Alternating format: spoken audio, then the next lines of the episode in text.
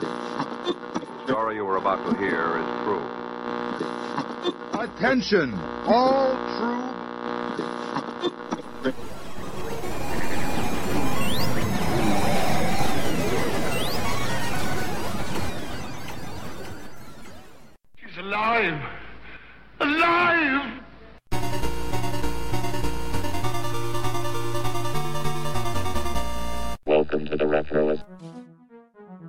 Around the turn of the 1970s to the 1980s, we had a major death in my family.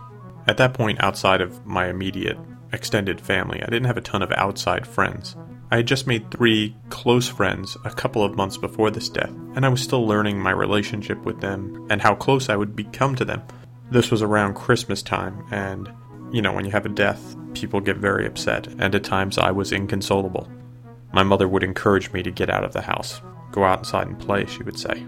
Didn't really feel like it, but of course, when you're feeling that gloomy, nothing really makes you feel all that better, and especially sledding down hills and having snowball fights just doesn't have much appeal.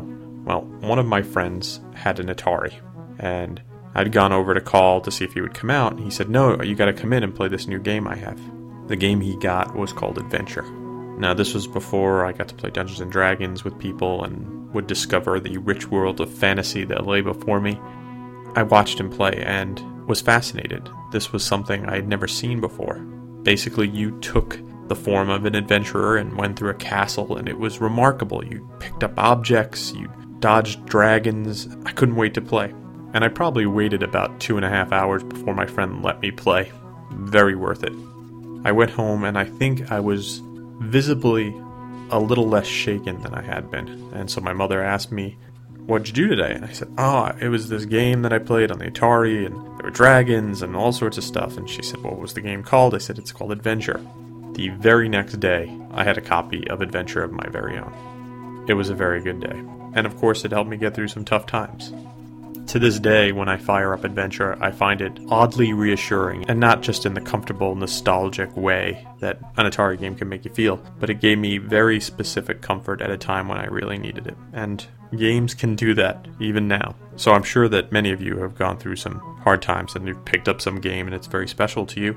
I'm going to talk about the game that was very helpful to me. On today's show, we're going to talk about Adventure. We'll talk about its development, of course, its developer, its precursor. We'll talk about the gameplay, the characters in the game, how well it did, its ports and sequels, and of course, we'll throw in surprises here and there. We have an info packed episode ahead of us, so without further ado, let's start the show.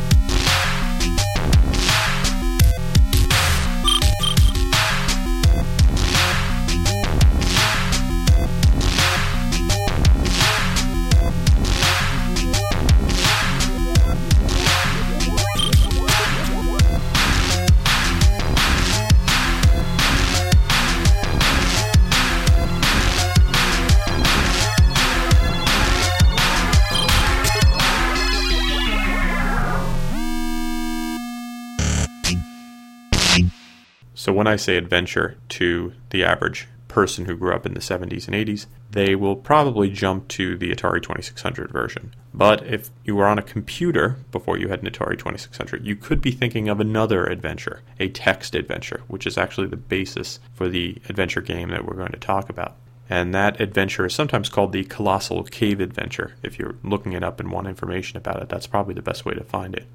It also had other names like Advent, Colossal Cave, but many people knew it as Adventure. And it is the first computer adventure game, and it was originally designed by Will Crowther, who was a programmer and caving enthusiast, who was working on developing something called ARPANET. And ARPANET is the forerunner of today's internet. And he had some time on his hand, and he wanted to create a game that he could enjoy with his daughters now, being an experienced caver, he was very familiar with the Mammoth Cave system in Kentucky, and he used that as the basis for the game in designing this game. And if you're not familiar with text games, There are those games where you type in a command and you actually just see it on the screen. Now, having just a cave exploration game sounds okay, but what made it really special is that there were some fantasy elements added to it magic and dwarves. Now, the game that everybody really came to know was actually an expanded version of that game. The game was found on a computer out in Stanford by a graduate student named Don Woods, and he received Crowther's blessing to build upon the game, and he added more fantasy elements, which made the game even more likable. The game is very important in the history of gaming. As I said, it was one of the first computer adventure game. And in addition to inspiring the making of adventure for the Atari 2600, it would also inspire people like Ken and Roberta Williams, who would go on to found Sierra Online, which would later become Sierra Entertainment. And they were the creators of the first graphical adventure game, Mystery House. And they would go on to become a power player in the early software market, creating games like Space Quest, Leisure Suit Larry, and probably their most famous game, King's Quest.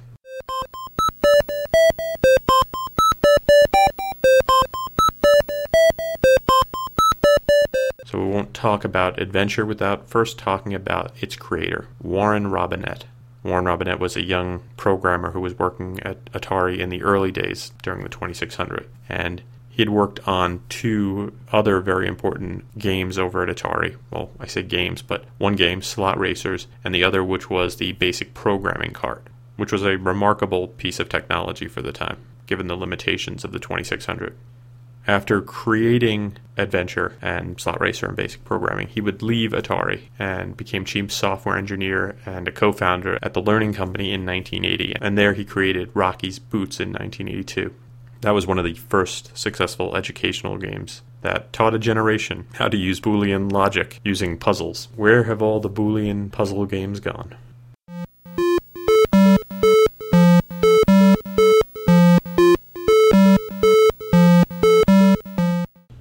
So Robinett obviously was inspired by the adventure game written by Don Woods and Crowther. He got the idea while he was working on the Slot Racers game for the Atari and thought to himself, how can I do a text adventure game that uses verbal commands like go north, take wand, and use just a joystick and a button?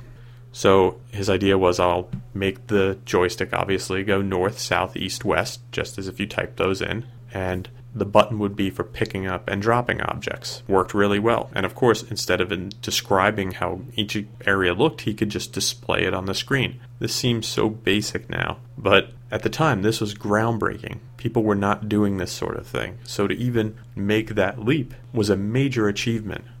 He started out with just the idea for the man in the game. And the man is that little cursor, the square.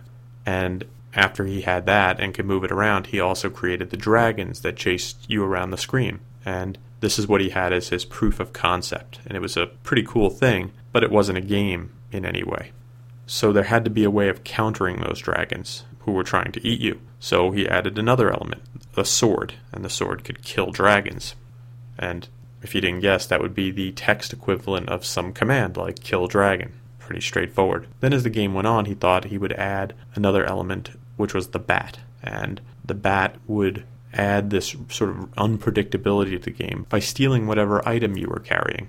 The Atari 2600 had constraints. So there was this real challenge of having to make mirror copies of what was on one side of the screen and the other, which in itself makes my brain hurt just trying to figure it out to aid in moving around and overcoming obstacles that might come up, the bridge was created, and the bridge allows you to move across walls in the maze.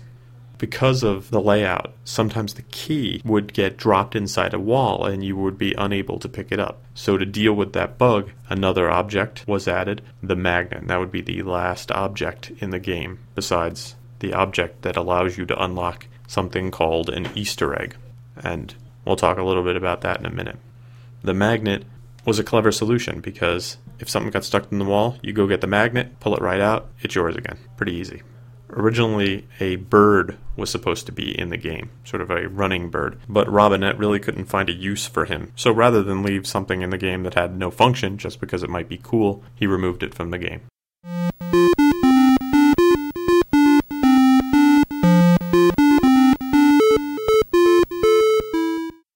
Robinett worked on the game despite the fact that his boss at the time, George Simcox, said that he didn't think with the Atari 2600 resources that anything could be accomplished. He worked on the game starting in May of 78, and he worked like crazy on it for a month. That's when he had come up with that prototype that allowed you to move from screen to screen and having the dragons chasing you, which is pretty awesome. But it was pretty tiring to do. So he took a month off to sort of get his energy back. And when he came back, marketing and other people had seen it, thought it was impressive, but they didn't really see a game there. At the same time, the company that owned Atari, Warner, was releasing a movie called Superman. And they asked him to change Adventure into Superman so that they could cash in on the hype. Of course, he did not want to do that. He had this idea and really wanted to see it through, so he kept trying to stall. Luckily, after a few weeks of this, a coworker named John Dunn volunteered to take the existing code for Adventure and turn it into a Superman game, and this allowed Robinett to work exclusively on the Adventure game.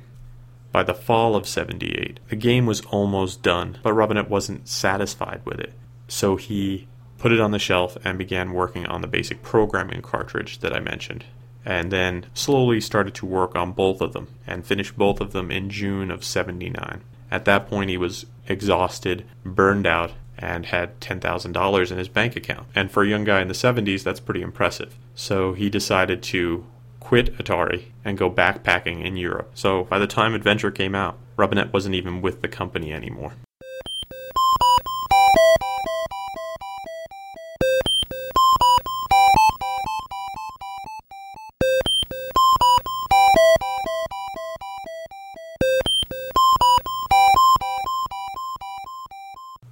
Why do we know Robinett's name? Well, besides the fact that he created a really great game, he also did something that nobody had ever done before. He added his own name to Adventure. See, each game for the Atari 2600 was designed entirely by one person, but in the game there was no place that said who that person was.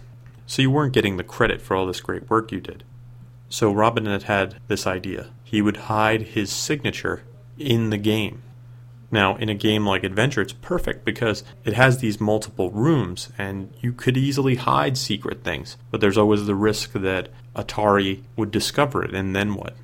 Well, the first person that Robinett heard discovered it was a 15 year old kid from Salt Lake City who wrote a letter to Atari explaining exactly how he found the secret room and asking for Atari's comments. Now, when this happened, Robinett expected that they would go in and change the ROM to expunge that Easter egg from any future versions of the game. But when you're making a new ROM, it costs 10 grand. And, well, 10 grand's 10 grand. And Atari decided eh, we don't really need to take it out. So this became the first hidden surprise in a game and would become known as an Easter egg. And Easter eggs would become very popular in gaming as time moved forward. A little bit about how to get to the Easter egg inside the Black Castle's catacombs when you're playing on difficulty level 2 or 3. In the south wall of a sealed chamber, only accessible with the bridge, is a one pixel object referred to as the gray dot. Now, what you got to do is bounce the cursor along the bottom wall to grab the dot. And keep in mind, this dot is not attracted to the magnet, so you don't want to lose it. If you bring this dot to the east end of the corridor, below the Golden Castle, while other colored objects are present. This causes the wall object to become invisible, allowing the player to pass into a room displaying the words created by Warren Robinett. An amazing moment in gaming history.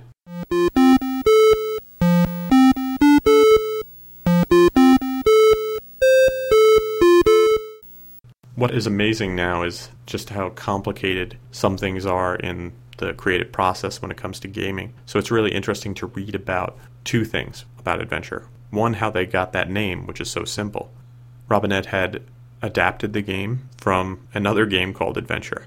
Don Woods, who created that original game, had put the game in the public domain, so they could completely use that name. Another thing that I liked is how non secretive things were back then. You didn't have to sign NDAs or anything like that. Before the game ever got released, he actually would haul the game around, show it to friends, brought it home for Christmas before it was out. Nobody freaked out about that, and nobody got fired. Instead, a lot of people got a real treat being able to say, I played Adventure a year before it came out. Simpler times. We'll return after these messages. Okay, Atari, let's see your best pitch. You're out, Rose. The Atari video computer system is 20 cartridges with 1,300 game variations you play on your own TV set. You can't keep me in here, Atari.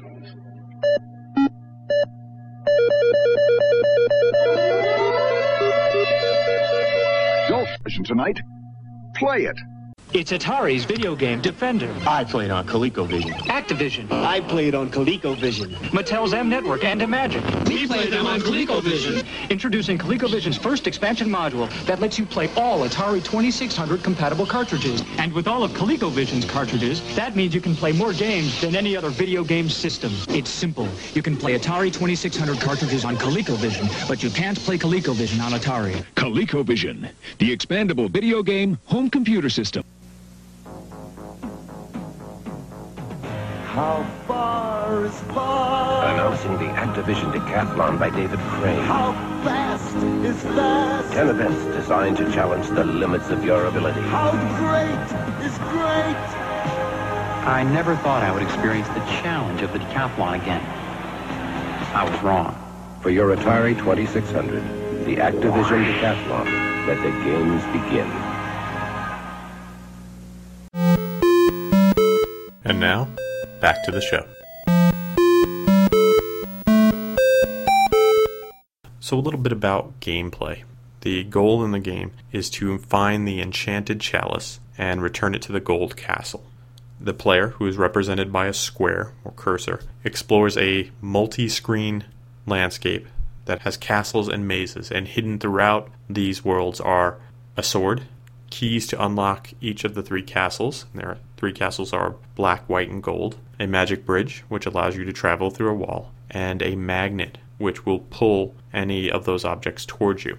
The thing is, roaming that world are some enemies. Three dragons, and you can kill a dragon by touching it with a sword.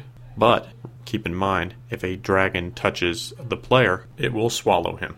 Besides the dragons, and we'll talk a little bit about each of them in a little bit. There's also a black bat which flies around randomly, and occasionally you'll be seen picking up or dropping objects, including dragons. So that bat adds that random element that makes the game engaging each time you play it. There are three different games available via the Game Select Switch.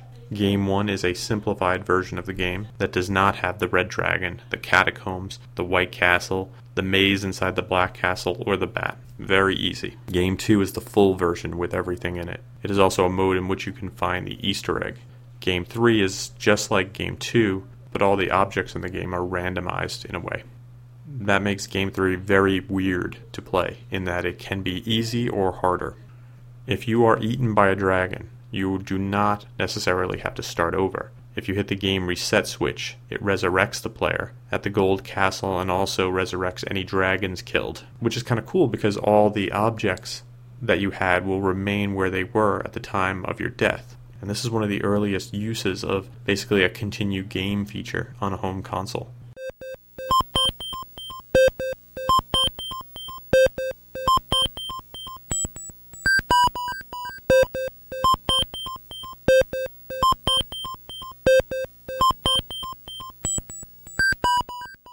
A little bit about the dragons. They might look like chickens, but they do have names. First there's Yorgle, the yellow dragon, who's afraid of the gold key and will run away from it. He's the guardian of the chalice when he can find it. Otherwise he just sort of wanders around helping the other dragons guard their possessions. The green dragon is Grundle, and he guards the magnet, the bridge, the chalice, and the black key.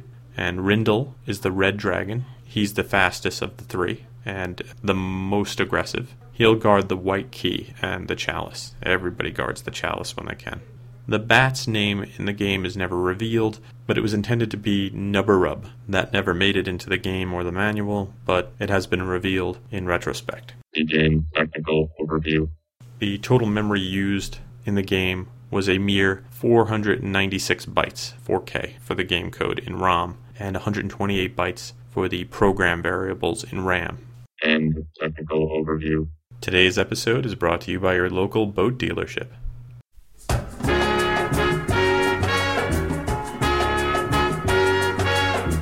Get with it, get a boat. Get with it, get afloat. Get a boat and go, go, go. Have more fun on the H2O. Get with it, get a boat. Get with it, get afloat. Get with it, get a boat. Get with it, get. Get with it, get a boat. Love those boats. So Adventure was one of the best selling Atari games, selling over a million copies. At 25 bucks a piece, that's not bad. Now there were six other games for the Atari 2600 that sold more copies. How many can you name? Go.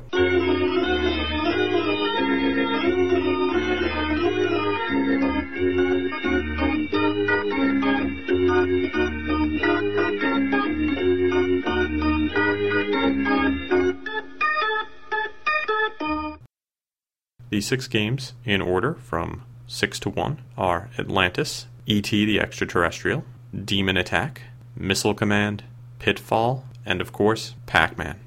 I think Pitfall should still be number one.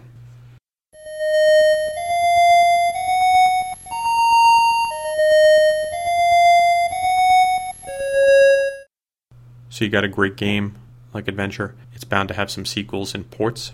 I just want to tell you a little bit about Adventure 2, which is a homebrew game for the Atari 5200.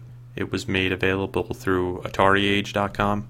I've had the opportunity to play it, and it is a really cool expansion on the original Adventure concept. If you're a fan of Adventure, check it out. I think you'll get a kick out of it.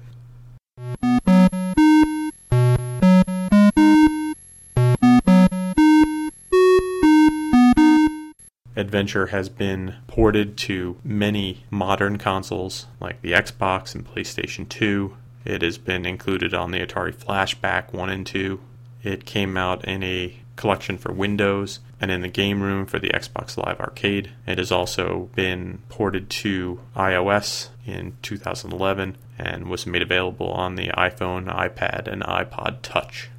Matt talked about these ports and the homebrew sequel. They had originally hoped to create an adventure sequel at Atari and announced one in early 1982.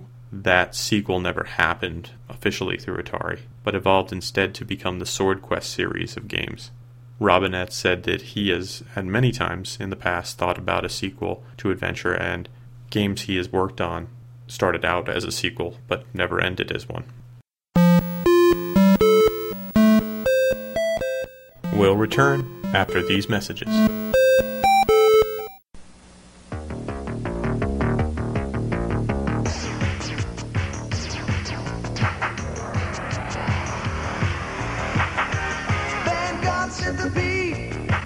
Galaxian. Now where you been? You'll make the days roll on by. Blasting bugs out of the sky. Well, you know deep down that it's gonna be a hummer. Cause nobody's hotter than Atari this summer. Nobody's hotter than Atari this summer. This summer, the really hot video games come from Atari. We've got Centipede, Ms. Pac-Man, Vanguard, and Galaxian. If you thought it was going to be just another summer, Atari is going to turn your head around. The hot names, the hot games, the hot deals. Yeah, it's gonna be a hummer. Cause nobody's hotter than Atari this summer. Nobody's hotter than Atari this summer. This is the Nintendo Video Game System. It plays about 80 games. This is the new Atari XE system. It plays hundreds of games. And only Atari comes with a real joystick and missile command. Both have guns, but only Atari comes with the target game, Bug Hunt. Nintendo has a toy robot, but only Atari gives you a keyboard for playing advanced computer games. It even comes with the amazing Flight Simulator 2 cartridge. The new Atari XE video game system. Unbeatable. And now, back to the show.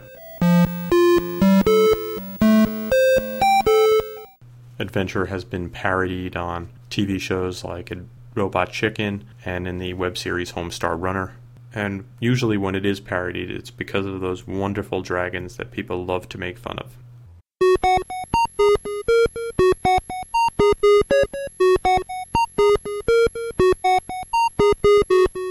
Adventure introduced wonderful concepts to the world of gaming. Objects that could be picked up and moved from place to place. Continue feature a graphically centered multi screen game world. It was the first action adventure game and would inspire an entire genre of video games to come, including games like Legend of Zelda and Ultima. In addition, it also launched the Easter egg craze, which, for better or for worse, has been a central part of video game making for decades now. On a personal level, it is one of my favorite games and helped me through some difficult times, and for that I'm very grateful.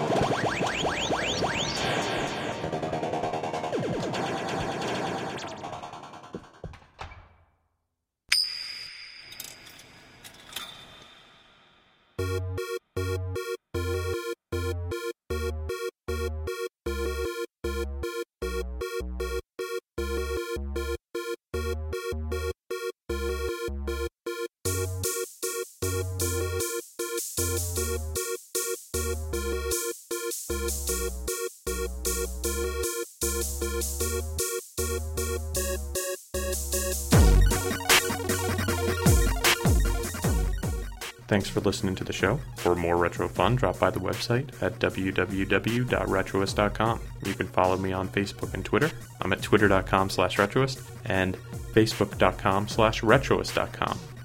If you like the music in the show, that music is by Peachy. If you have musical needs, why not email Peachy at peachy at retroist.com. Thanks for listening to the show, and I hope you have a great weekend.